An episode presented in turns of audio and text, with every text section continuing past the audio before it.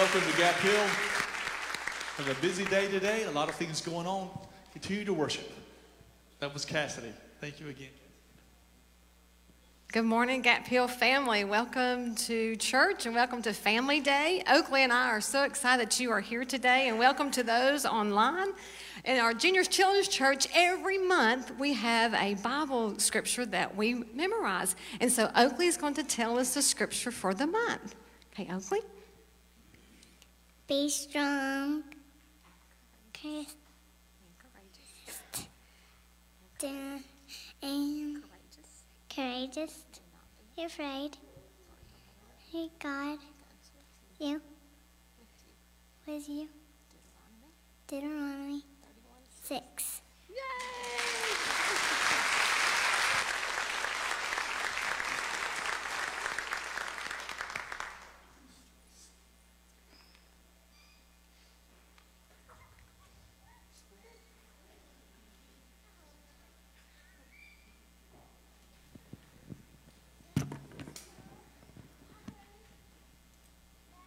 that great?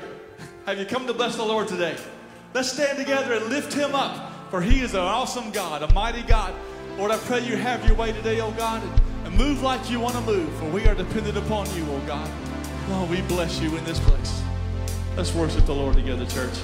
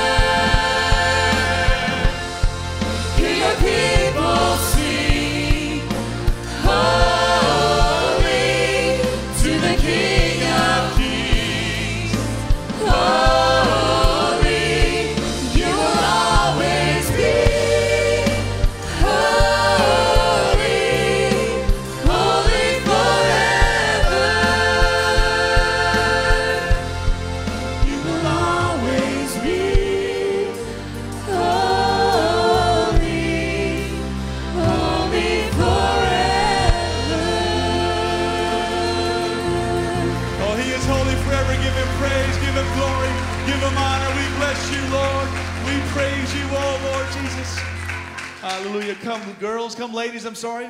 Little transition. Continue to worship the Lord.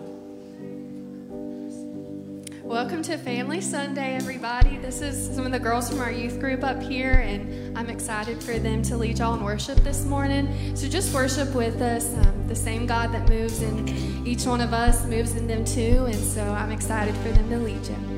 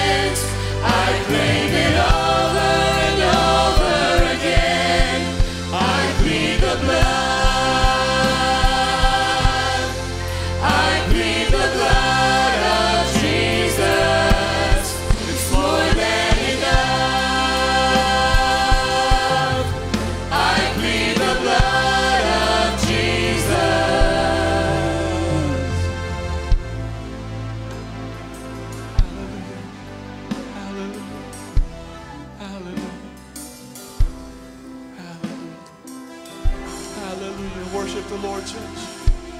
Honor his presence. Honor his presence.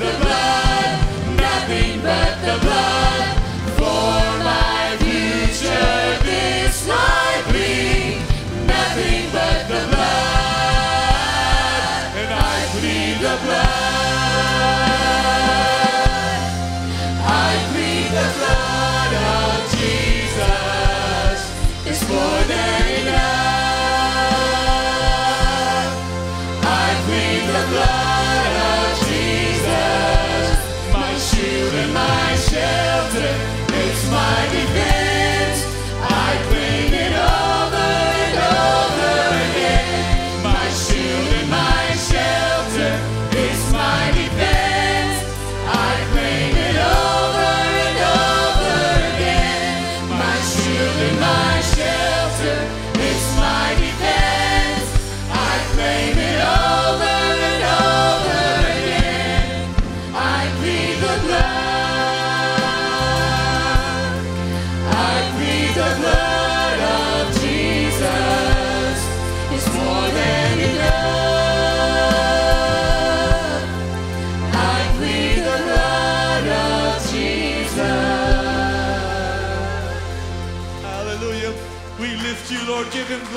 give him honor. We bless your holy name, oh Lord.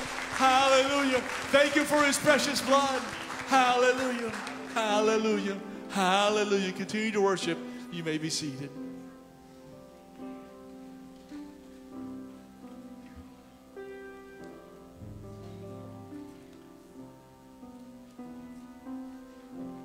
Can we give Jesus a hand clap of praise in this house today?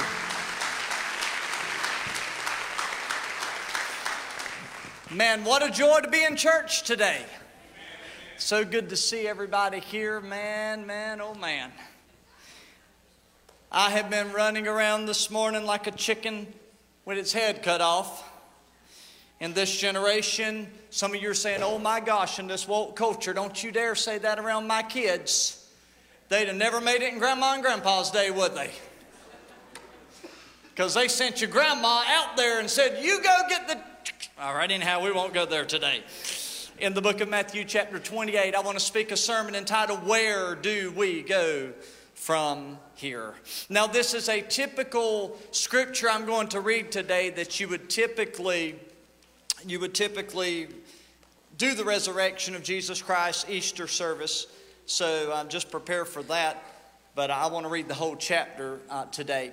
I do want to make just a few, a few notes this morning before I get started. We have new members that will be joining this morning. We also have, after the new members, we have baptism at the end of the service. Somebody say, Hallelujah. God helped us to fix the heater in the baptismal this week. God always makes a way. Amen. Hallelujah. Well, whatever. I shouted when it happened, but that's beside the point. I've got to get in it, you don't. This afternoon, Fall Festival or Carnival will begin at 5 o'clock. It will go to 7.30. If you want to help set up, you need to be here a little early. We're going to be here probably at 3 o'clock, 3.30. But if you're a volunteer, if you drop in about 4 o'clock, that would help us a lot so we can be prepared, have our games set up and ready to go. We're going to have a lot of vendors here tonight. It's going to be a really, really good day. We've got Operation Christmas Child boxes. If you walk out this door, turn right down the hallway, there's a little desk that is sitting there with all of this information on it. You just package one of those, fill it full of the gifts, pick the child you want, the age that you want, and return it by November the 12th, and we'll ship that off. It's a great ministry. I'm looking forward to doing that for these kids that don't really get much Christmas at all. Senior adult choir practice next Sunday, 11:5 at 5:30 in the choir room. In the book of Matthew, chapter 28, early on Sunday morning, as the new day was dawning, Mary Magdalene and the other Mary went out to visit the tomb. Suddenly there was a great earthquake, for an angel of the Lord came down from heaven, rolled aside the stone, and sat on it. His face shone like lightning, his clothing was white as snow. The guards shook with fear when they saw him. They fell into a dead faint, or fell as dead men. The angel said to the women, Don't be afraid, he said. I know you were looking for Jesus who was crucified, but he isn't here. Somebody say amen. He isn't here, for he is risen from the dead, just as he said it would happen. Come and see where his body was laying. And now, go quickly, without with haste, go quickly, without hesitation, and tell his disciples that he has risen from the dead. He is going ahead of you to where? Anybody see it? Galilee. That's going to be important in a few minutes. You will see him there. Remember what I've told you. So the women ran quickly from the tomb. They're frightened, but also at the same time, they're filled with great joy. They rushed to give the disciples this angel's message. As they went, Jesus met them. He greeted them. They ran to him, grasped his feet, worshiped him. Then Jesus said to them, words of red, don't be afraid. Go tell my brothers to leave for where? Galilee, and they will see me there. So, as the women were on their way, some of the guards went into the city, told the leading priest what had happened. There's always a tattletale in every crowd. I just hope you're not the one. A meeting with the elders was called. They decided to give the soldiers a large bribe. Now, this is the religious folks. You got to watch out for religious people. You got to watch out for people that are religious. You can be religious and not be spiritual. And that's a sermon in and of itself, and I really don't have time to preach it to you today. But we're going to give you a large bribe, money talks. Then they told the soldiers, You must say, now get it right. You got. If you're going to memorize a line, it's like a Christmas play. You say it this way. Jesus' disciples came during the night while we were sleeping and they stole his body. If the governor hears about it, we'll stand up for you so you won't get in trouble. I doubt that's going to happen. So the guards accepted the bride and said what they were told to say. Their story spread widely among the Jews, and they still tell it today. That is an important, vital piece because many of the Jewish people still do not believe that Jesus Christ is the Messiah. The story that was told way back when, I'm reading over 2,000 years ago. He says, even to this day, there are those that still spread it, his body, and it's still a theory among even real Jews. I mean, born Jewish people. The theory that Jesus did not rise from the dead, we are still waiting on him to come. He never, the disciples stole the body. There, there's all kinds of theories. Watch this. Then the 11 disciples left for Galilee. Somebody said there were 12. Well, Judas has already hung himself, the betrayer of Jesus that Satan entered into. He's out the picture. 11 disciples left for Galilee, going to the mountain where Jesus had told them to go. When they saw him, they worshiped him. Can you believe it? But some of them still doubted. There are some people, it does not matter what Jesus does, they will not believe. Jesus told some of the folks in the Bible, He said, I've lived among you, I've come among you, I have done miracles for you. Miracle after miracle after miracle, and you still don't believe I'm who I say I am. Even His disciples, when He breaks bread and He takes fish and and loaves and he, and he feeds the 5,000. Many say upwards of 25,000, women and children included. And then they have another scenario that happens like this, and they start freaking out again, saying, Jesus, what are we going to do? And he said, Were you not here the last time I got brought a few fish and some loaves of bread? Some of them doubted. Jesus came and told his disciples in words of red, I have been given all authority in heaven and on earth. Therefore, to the church, he said, Go and make disciples of all the nations. You baptize them in the name of the Father, and we're going to do this today, and of the Son, and of the Holy Spirit, or the Holy Ghost. Teach these new disciples to obey all the commands I've given you, and be sure of this. In other words, you better remember this I am with you always, even to the end of the age. Can you say amen to God's holy word today? Where do we go from here? So many times in our lives, we look at something that is going on in our lives, right? We think it is one thing. But in reality, when we pull back the curtain, we figure out that it is something else. In other words, we see through human eyes, and I preach this so often, but I think it's so important for Christians to grab today. That what we see happening in our lives is what our flesh sees. But what God sees is something totally different than you see. I, I want you to grab that today. So when you are looking at your situation, you don't know what's going on, and fear grips your heart. I want you to understand that when this curtain rolls back, it is going to be different than you thought it was going to be. God has always got a purpose and a plan. When I think of God's church, when I think of us today, everybody sitting here, our young kids, my goodness, what a world. We apologize for the world you're having to grow up in. We apologize to you for the children at your school that sit there and curse God's name in vain. We're sorry that the system's gotten that corrupt. Today, we are in a unique world. Things have changed. There are different generations in this house today as we celebrate Family Day. And what you remember as a kid, some of you sitting here, was keeping your windows unlocked. Anybody? And the reason you did that is because you didn't have air conditioner. And so you let the breeze blow through. Some of you, when they got a little fan, you even sat it in the window and the fan would pull it through. And, no, y'all don't know what I'm talking about. We must have been really poor, is all I can say, because I remember that. We are in a unique moment right here and right now. This is a moment that we find ourselves in places we've never been before. We are in, in uncharted territories, much like the disciples in my text. Jesus has been with them for three and a half years. They are about to see him ascend to the Father, and their question is, where do we go from here? What are we supposed to do when you're out of the picture? We find ourselves in a unique. I was sitting there studying just, I believe it was Friday or Saturday, maybe Saturday morning, and I was thinking, back in my mind, sometimes it does us good to go back. I was sitting there thinking in my mind as a pastor some of the things that I've dealt with. And the first thing that came to my mind was the year 2020. Does anybody remember 2020? Now, some of you that, that have foggy memory, I'll say it in one word COVID 19. When that pandemic hit our land, now I know there's conspiracy theorists in here and you're still trying to figure out if it came from a bat out of a cave or if it came from a lab. And that's not what I'm trying to debate or dispute today. I'm just trying to tell you it happened. However, it happened, if it was intentional happening, I have no idea. But what I do know is over 3 million people, globe, global, died, had COVID 19. And I am sensitive to the fact today, and we must remain sensitive to the fact that there are people among us that lost loved ones in that dreaded year. Mm-hmm.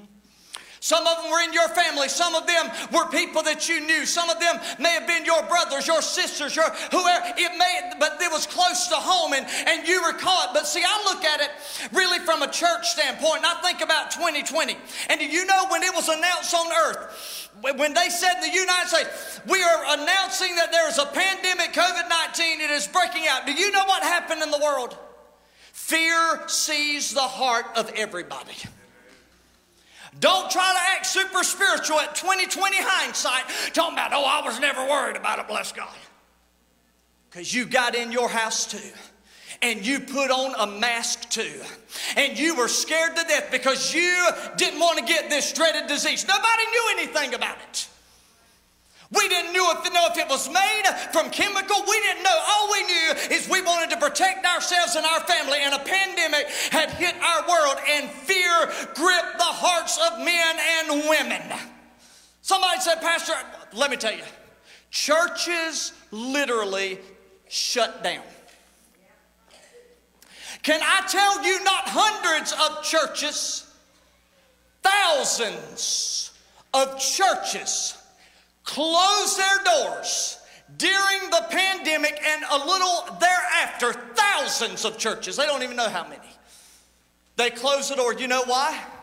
Weekly attendance plummeted. 50 to 60 percent, sometimes even 75, 80 percent. Some churches were reporting that they've only got 15, 20 people that are sitting on their pews. What are we going to do in this world? I heard pastors in conference calls that I had, and every single week we would get back to the same discussion, and it would always whirl around how's your attendance doing? How are things going? And every pastor had the same story. I am trying my best to be a pastor through this season, but at the same time, I'm trying to tell my people you do not have to be afraid. If God is for you, who can be against you? But at the same time, we are sensitive because we know there's older folks who are trying to go through this. My point is that a pandemic hit. There are thousands of churches that closed down. Many of them still remain closed today. There are many, I read an article yesterday that say that their in house attendance, the highest that it got was 85% of pre pandemic levels. Isn't that sad? In other words, some, the pandemic's over. But some people that quit coming to church during, I'm going to preach to y'all today. Lord help Jimmy. And I got so much to do, but I'm just going to go ahead and do it, all right? I'm just going to preach to you. There are so many people that sat at home so long. They got used to their rocking chair and they got used to wearing their flip flops and wearing their bedroom shoes and their nightgown that they said we don't need to come to church anymore. And I love my Facebook audience and I honor you guys today and I appreciate you watching. But I'm telling you, you've got to be connected to. You've got to be connected.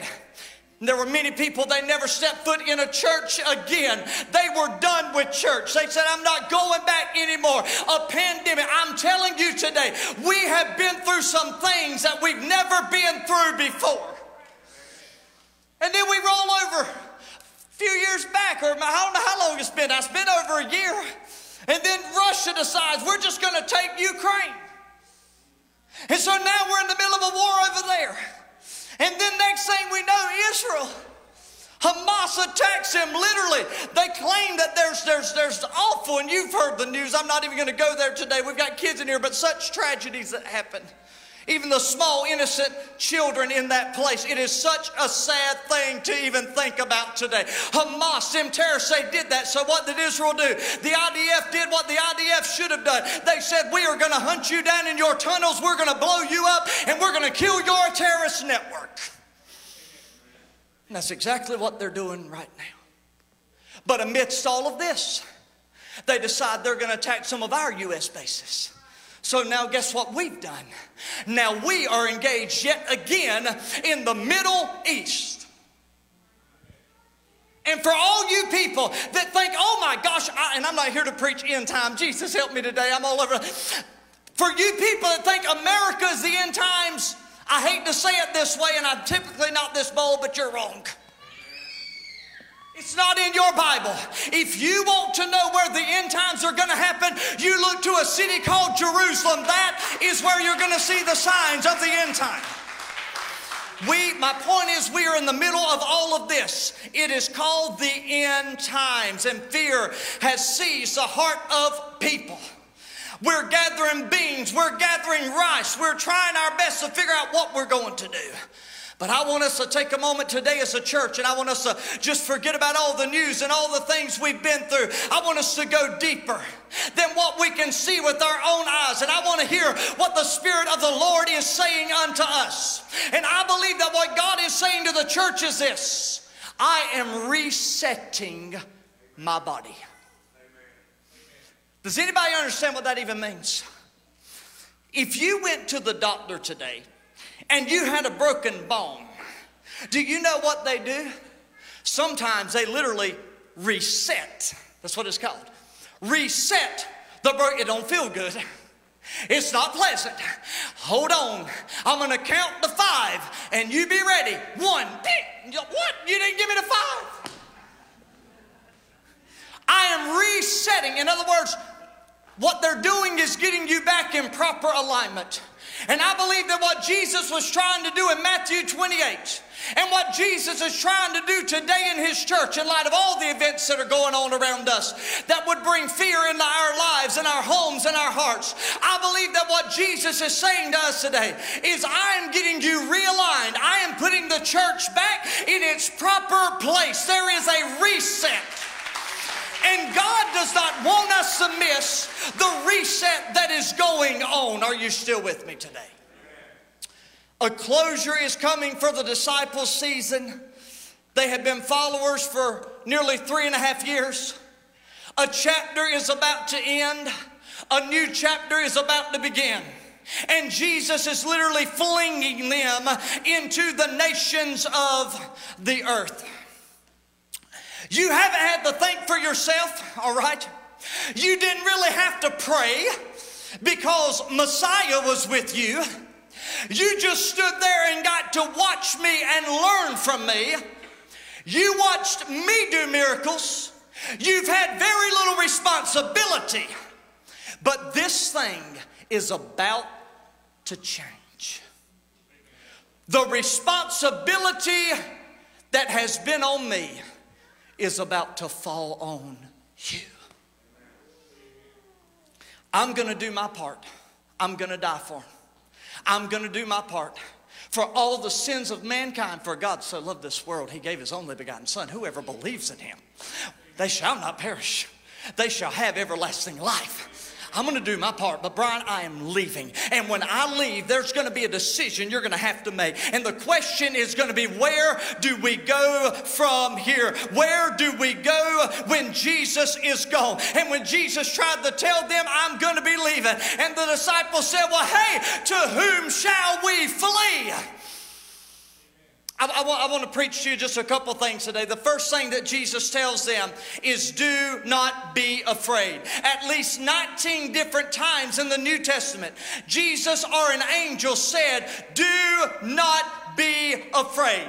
In my text that I read you today, the women were afraid because they were encountering an angel. The disciples were afraid, rightfully so, because they thought the Roman government was about to plot their death and kill them. They have been framed. Anybody know what that is? You people that watch those murder mysteries. They have been framed for stealing the body of Jesus. They are running around scuttering from hole to hole because they know that once Jesus gone, Jesus is no longer going to be the target of the world and the religious crowd. They're going to have the target on their back. What in the world are we going to do? The first thing God said to them, Jesus said, He said, the first thing you cannot give in to fear, you cannot be afraid. A church that is afraid will be paralyzed in its journey. A church that lives in fear will never do anything. I'm going to give you a few examples. Financial concerns. Churches all the time worried about money, right? Oh, we'd do something if we had the money to do it. Let me tell you something God is your provider. Tradition and change. The way we've always done things. And then all of a sudden we're going to change it up a little bit and people get afraid. Attendance numbers. That'll mess with you. During COVID 19, I remember Byron, the first Sunday we opened up, I won't ever forget it. That was probably one of the most difficult seasons as far as managing a church. That was probably one of the worst seasons I've ever been in. It wasn't church trouble, right? That's a different type battle. I've been in those before. But this was a managerial type thing to where you're trying to manage a body of believers and you're trying to keep them focused from a cell phone. Hey guys, good to see y'all this morning. Hope y'all still encouraged with Jesus. There's no laying hands on them. There's no shaking hands with them at the back door. There's none of that stuff. You are in a season. And I remember we decided, well, we're coming back, bless God. We're tired of this junk. We came back, had about 70 people. Running 200 plus before it. But now we've got 70 people sitting And I remember I looked there and thought, oh, God, have mercy. What in the world am I going to do? Where are 125 plus people at this morning? How long is it going to take to even get them back in the house of God? It can scare us. Resource limitations, volunteers, we can't do anything if we don't have enough. External pressures, that's from the world. This is what the disciples are experiencing. The outsiders that are pressuring them. Fear of the unknown, not knowing what's happening next. Another thing that paralyzes the church is past failures. You know what that is? That means we tried it back then and it didn't work. Pastor, I hate to tell you, but it ain't going to work this time either. Appreciate your faith, brother, and your honesty. But I've got four words for you do not be afraid. So Jesus says, I don't care how long your list is of reasons and ideologies and things that you have come up with as to why you're not going to make it. My words to you are very short and sweet. Do not be afraid. Don't be afraid of them. Don't be afraid of yourself. Don't be afraid of the enemy. You are victorious through me. Now, now this is the second thing is he gives them direction, right? At some point or another, we have to move forward and know that there is something that we can move towards. In other words, if we're not careful, as Christians, as churches, we can, and I think the resetting that God did was to show us sometimes it's tough. And I think the resetting that God did, I heard one person say, and I hate to say it this way, but he said that what God was doing was separating the wheats and the tares. I heard one person preach it, and they said, What God is doing, He is resetting your body so that He can get the right people in that congregation to further the ministry and gospel of Jesus Christ. In other words, God is giving you what we call the cream of the crop. But in our moments that go really, really good, It is so easy, even as leaders, to think, hmm, things are going good. We're going to settle in and we're just going to chill. We're on the interstate. It's smooth right now. We're putting this baby in cruise control and let her run. In God's kingdom, there's no time for that. Because in God's kingdom, it is always, you got to move forward in God's kingdom, in the middle of a world that is full of chaos. God is not telling the church to retreat and to back up with fear. Oh, you're not going to make it. There, no, no, no. What God is saying is you have been called to be the light of the world. You are the salt of the earth. If the salt has lost its savor, what good is it? If a light is covered by a bushel and you cannot see it, what good is it? It is time for the church to be the church of Jesus Christ and move forward. There is something better in your life, in your church, than you have right now, and you have to realize there is progress to be made. Get up and be the body of Christ. You, ladies and gentlemen, you have been Holy Spirit empowered.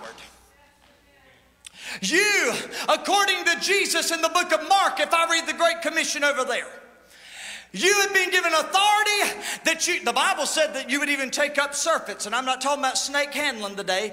We don't do any of that around here. Just want to clarify that. And y'all say, that's dumb, preacher. No, it's not. I've had people call the church and ask me if we handle snakes.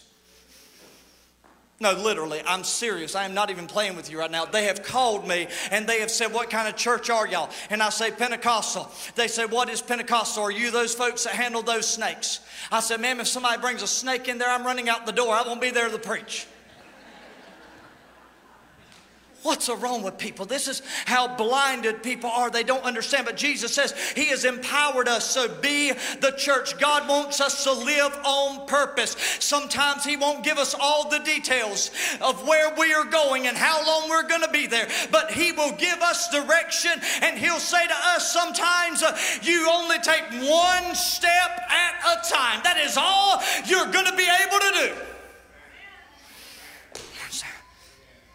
Every time, Byron, it ain't going to be like a, whoo, praise God, we were back there, now we're here. Let's shout together. Most of the time, it's, well, all right, we're doing a little better. Numbers are picking up a little bit. We went from 75 to 76. All right, let's keep going. Next week you got 80. The next week you got 70. And you're, oh my God, no, no, no, no, no, no, wait, wait, wait, wait. But God said, no, no, no, you're still moving forward. You just can't. It may look like to you that things are, but look at this house today. There's people all over this house. Got a crowd in here today, a great number. Thank you for coming today. And I'm telling you, this is what God is trying to say to us. Do not be afraid because what you see is superficial. What you see is temporary. But the things that I see are eternal. It's my kingdom, I'm going to take care of it. You don't have to worry about that. Abraham, book of Genesis. Abraham, oh, Lord, oh, I was sleeping good. What's going on? Abraham, I need you to get up from here. I need you to start packing. Time out. Whew, let me get a swallow of water. No, I'm serious. Let me get a swallow of water. I'm really serious.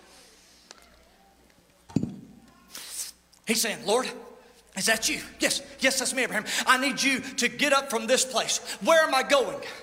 Abraham, just get all your wives together, and I'm not going to teach on that this morning. That's another sermon. Get all your wives together, get all your kids together, get all your sheep, get all your cow, get all your horse, get everything that you've got, because tomorrow morning I want you to take this tent down that you've gotten comfortable in, and I want you to go. Where am I going, Lord? Abraham, I'm taking you to a land. You just go. You know, sometimes God is saying that to us. I believe He says it to us as individuals in our personal spiritual growth. And I believe that there's times that God says it to our churches when He says, Get up and just go. But Lord, where are we going? Just go.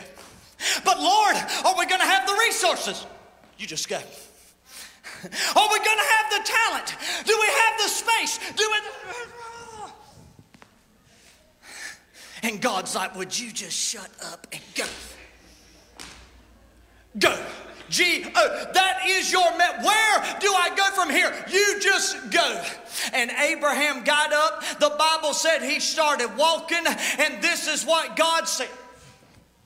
I'm feeling what I'm preaching today. I'm sorry. And God says to him one night, he's getting ready to go to bed. And God says, Abraham, isn't it a beautiful, sorry night tonight? Whoa, yes, Lord, it sure is. Man, I wish I had a telescope. they didn't have them back then. I'm sorry, folks. That was a joke and you missed it. It was a bad one. It was a bad one. Look up. All right, Lord, I see all these stars. What does this mean? He said, As many as the stars are in heaven, so will your descendants be. Amen. Thank you, Jesus. Thank you, Jesus. What a promise. He goes to bed. He gets up the next morning and he says, God, where'd I go from here? He said, God, it's time for you to pack up everything again and you're going to go. As he's walking on his journey in the middle of a desert, I believe, the Bible said, He said, Abraham. And he said, Yes, Lord. Is that you again? Hold on, folks. God's speaking. He says, Abraham, look down at your feet. Do you see the sand at your feet? As many as the grains of sand, so shall your descendants be. And Abraham, I'm going to let you in on a secret that I didn't tell you when you first started. I had to make sure you were going to have faith to believe. But Abraham, I want you to know that everywhere your feet touch, that is your land. That is your territory. So you just keep walking, and I'm going to keep blessing you. I would to God that the church would grab a hold of that concept that everywhere our feet go, God's going to give us that land. It yet.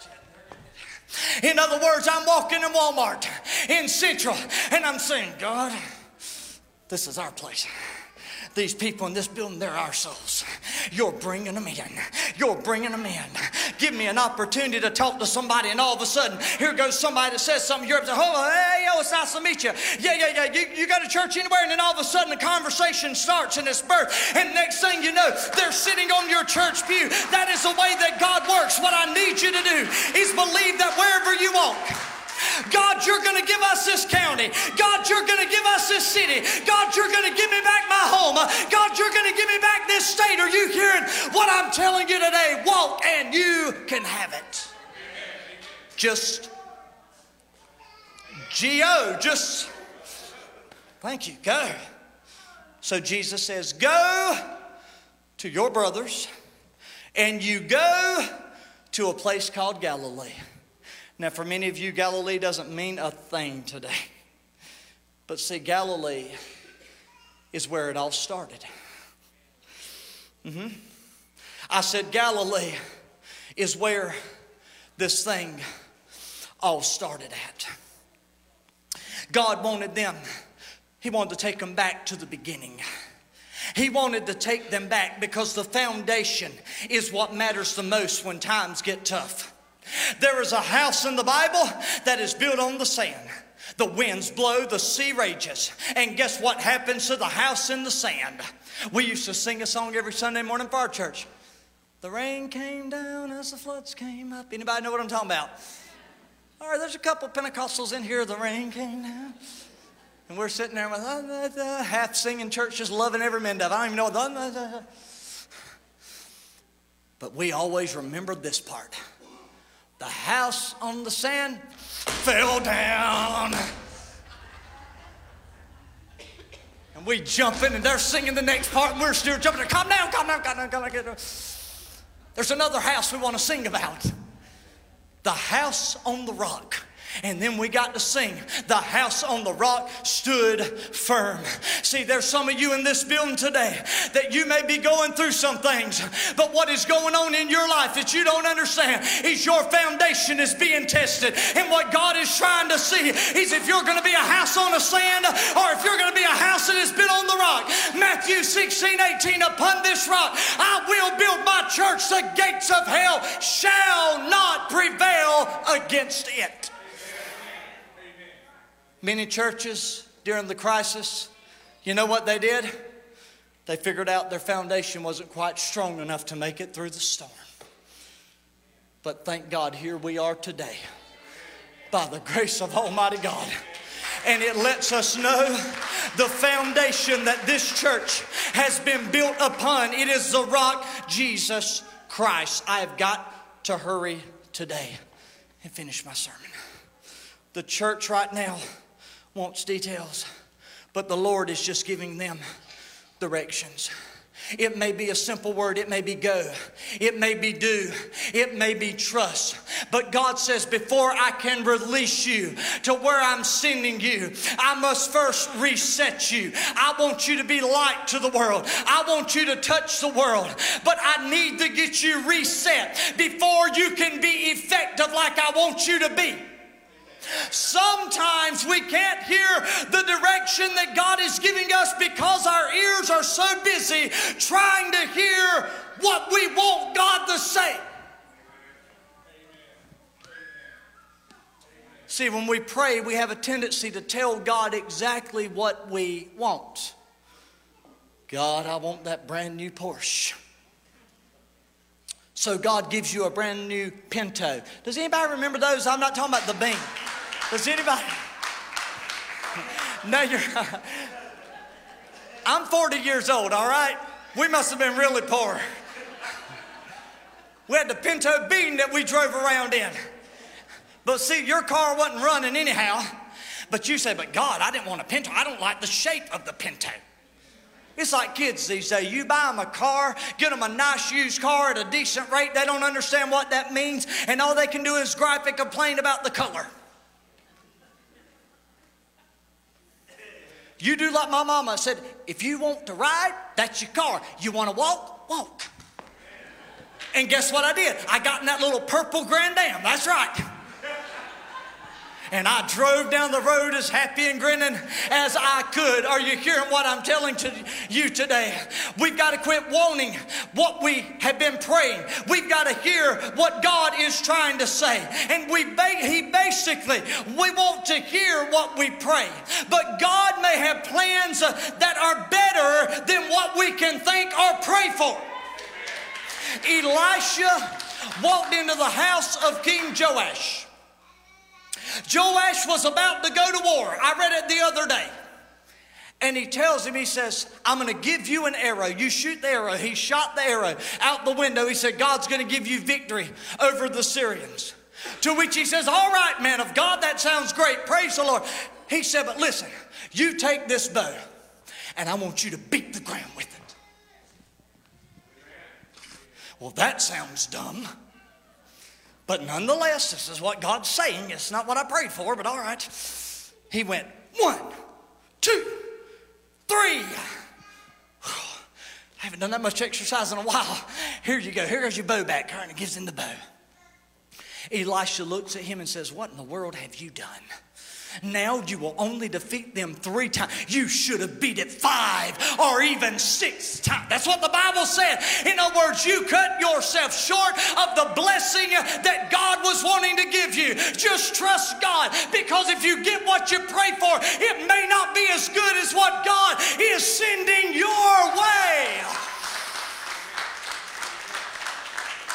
He is resetting us. He is getting us back in line to that place where He first called us. He's taking people back. He is reminding them about what it looks like to walk as sons and daughters of Christ. We are not defeated. We don't walk around with our head dragging the ground, our bottom lip uh, dragging the ground, look like we've sucked on a lemon. We are walking in power and authority and anointing. And he calls his disciples as I close. He says, I want you to go back to Galilee. Byron, you sitting on the front pew today, that's why I'm picking on you. Um, I was probably about 15 years old. My mama, as I told y'all before, we used to clean the church. I, Ray had raised me, he's like a daddy to me, raised me to cut the church grass. Sometimes I did that on Fridays. We had half a day at school. I'd go work in the church on Friday evenings. Y'all know how much they paid me? They like, you better be glad you're able to serve, boy. Just keeping his property up is a blessing enough. So I rode my little lawnmower, at least I didn't have to push it, and I'd pray. But to the other Byron back here, so I don't want to pick on him all day. You, Byron. We got multiple Byrons. There come a day that they gave me a church key. Nowadays, we sling out church keys like Skittles to the kids. Back then, if you got a church key, it was a big deal. There wasn't so many people that had the church key. And a 15 year old boy, I got a church key. And I remember going home from school one day, and I remember I was so discouraged. I was just a teenager. See, us adults think that, that kids don't struggle.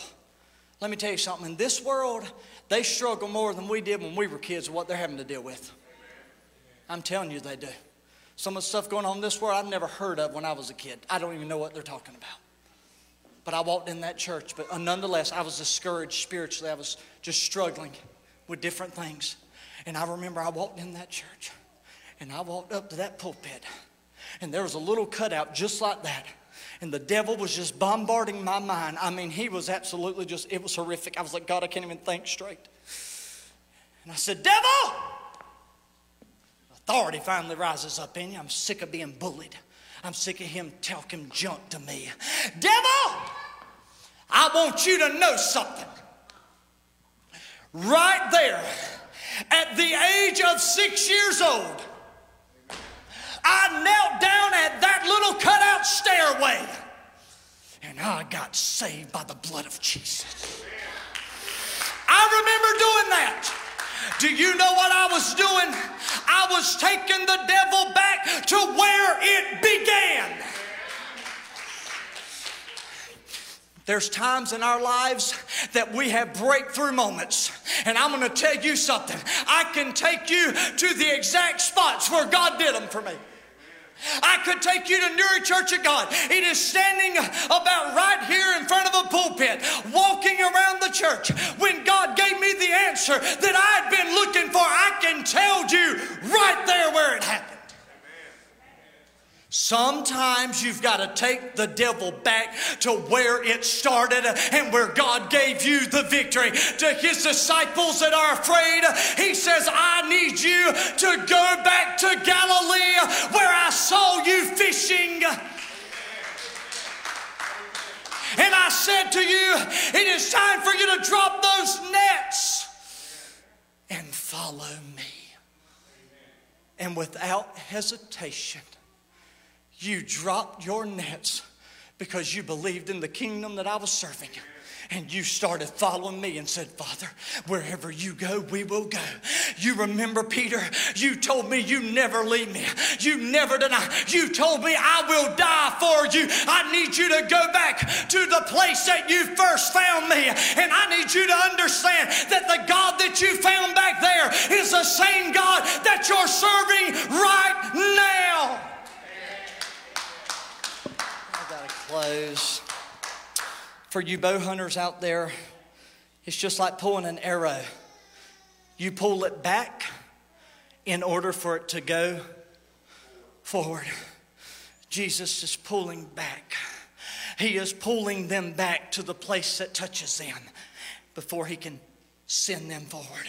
He's doing that to you and to me. I'm telling you, Gapville Church of God. You know, I think I wondered uh, when I was studying Saturday, I wondered to myself, I said, I wonder about the early church. All right. I wonder if they were worried about the AC. They were in a brush harbor over there, they didn't have AC. I wondered if they were worried about the carpet. They didn't have carpet. I wondered if they were worried about the lighting, if everything was just right so the camera could pick it up. They didn't have lighting, only what the good God gave them. I wonder if they worried about their mic systems being right. Hey, can I get a little more reverb back there so I sound better? I, am not saying that, Brandon. Don't start turning reverb. They didn't care. They didn't even have a microphone. They didn't have Facebook Live. They didn't have padded seats. I mean, some Sundays I run around and I'm stressed out about is everything right? Stomach and knots. Have we got everything running right? Sound good? Does everybody, is everybody satisfied? Oh, does, does the music sound good? Sometimes I get so worked up because I want it to be right, and there's nothing wrong with striving for excellence. I think God wants us to do that. Don't misunderstand me today. But sometimes we lose our focus on where God's taking us. And I understood something about the early church at the beginning that they learned that we have forgotten. And that is that the most important thing that could ever happen in this building is not if everything is just right, not if the sound is perfect, but what matters in this building today is the Holy Ghost present in this house. Is Jesus moving? And at the end of the day, let me tell you something, that's really all that matters anyhow. Could have been. I'm closing. Revelation 2 1 through 5. I want to read this and I'm closing with you. Write this to the angel of the church of Ephesus. This is the message from the one who holds the seven stars. Let's go on. I know all the things. Verse 2 I know all the things you do. He said, I've seen your hard work. You have been patient with endurance. You have not given up. I know you don't tolerate evil people. There's been people trying to come up in that church and preach false doctrine. Y'all kicked them up, out. You have examined the claims of those who say they are apostles but are not. You discovered they were liars. You have suffered patiently for me without what? Without quitting. This church sounds really good, doesn't it? But I have this complaint against you. You don't love me or each other as you did at first. One version said, You have left your first you forgot where it started. Look how far you have fallen from me. But turn back to me and do the works you did when? At first. If you don't repent, I'm coming. I'm going to remove the lampstand. I'll remove it out of your out of your midst. One thing God had to deal with. Galilee is about getting back to the first love. It's about going home to the foundation. Today, to our church, Jesus is resetting the body. The body of Christ has to have courage. He is providing a time to stop. Let's take a little prayer break. Let's get a strategy. Let's get a download from heaven. What is God saying? Where do we go from here? Let's all stand. I'm going to close you with this, and I know we've got a lot to do today, but guess what? I'm going to be as busy as anybody in this church today. So if anybody's suffering, I guess it'll be me later on for preaching longer than normal. Right now, I don't even care. You've got apps on your phone. Every now and again, they periodically need an update, right? Do you know what an update is? It is a downloading process in which this thing we call the internet sends updates to our phones.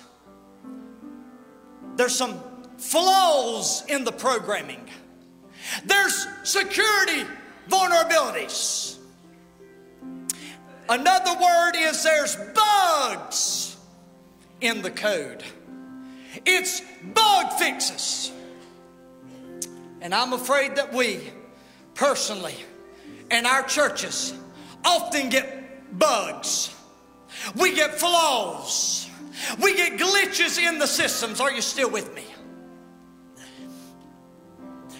But when your phone needs a bug fix, the updated software, do you know what it is called?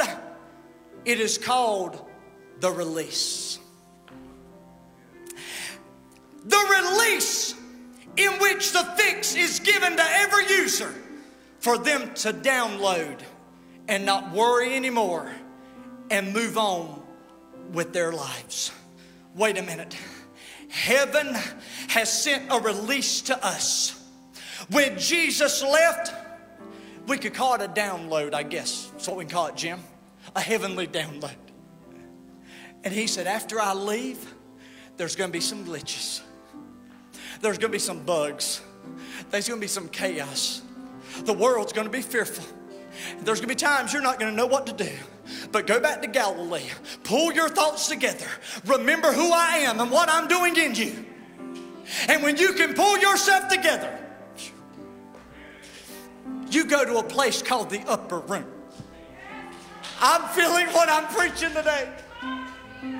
And when you get to the upper room, every glitch that you had, I'm going to send a release. And that release is going to come in the form of a comforter. I will not leave you comfortless. It is expedient that I go away, but if I go away, I'm going to come again and receive you to myself, that where I am, there you may be also. But before I get there, I'm going to send you a download from heaven. And in the upper room, and suddenly, there came a sound from heaven like a mighty rushing wind. It blew in the house where they were sitting, and there appeared unto them cloven tongues like as a fire, and sat upon each one of them, and they were all baptized and filled with the Holy Ghost. And began to speak with other tongues as the Spirit gave the utterance. A Peter that had just denied him three times. He's got glitches, boy.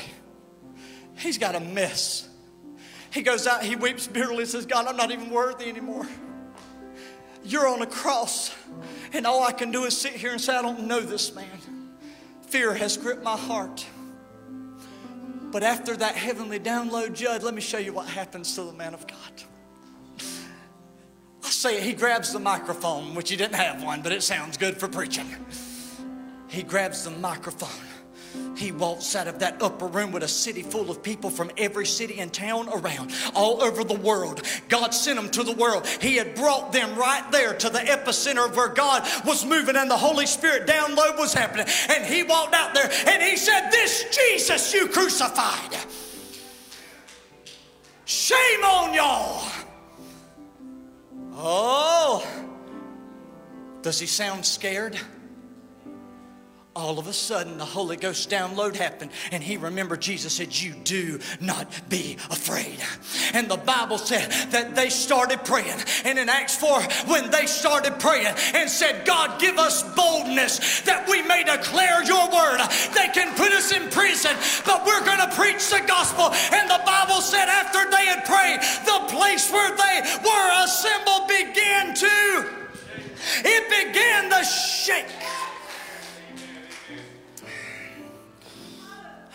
done. In our seasons of vulnerability, in our seasons when we don't know what to do, we fall on our knees, we lift up our hands, and we say, Holy Ghost, fall on me. And it is in those moments of encouragement that God says, Where do you go from here? You just go. This download will give you the power, the authority, the ability to reach the world for Jesus. Father, today I praise you for your wonderful word. I ask you if there's one today that does not know you as Savior. I'm asking you that they would make a commitment right here and right now. I'm asking you that they would pray right now God, forgive me for every sin I have ever committed for those that have fallen away from faith, from those that have wandered away. I'm asking you to bring them back to their Galilee. I'm asking you to bring them back to their first love. I'm asking you to let them remember what you told your disciples in the last part of my text. said, You remember this. I am with you always, even to the end of the world. I'm asking you to bring to their recollection you have never left them. They may have felt like you did, they may have felt like people left them, they may have felt like people forsook them. But God, you have been watching over them all these years. Today I release on them the Holy Spirit. Today, God, release on them a download from heaven a release that they can get downloaded in their spirit. And today, everything changes for them. Today, everything changes for them. I declare it so in the name of Jesus. Can somebody shout amen?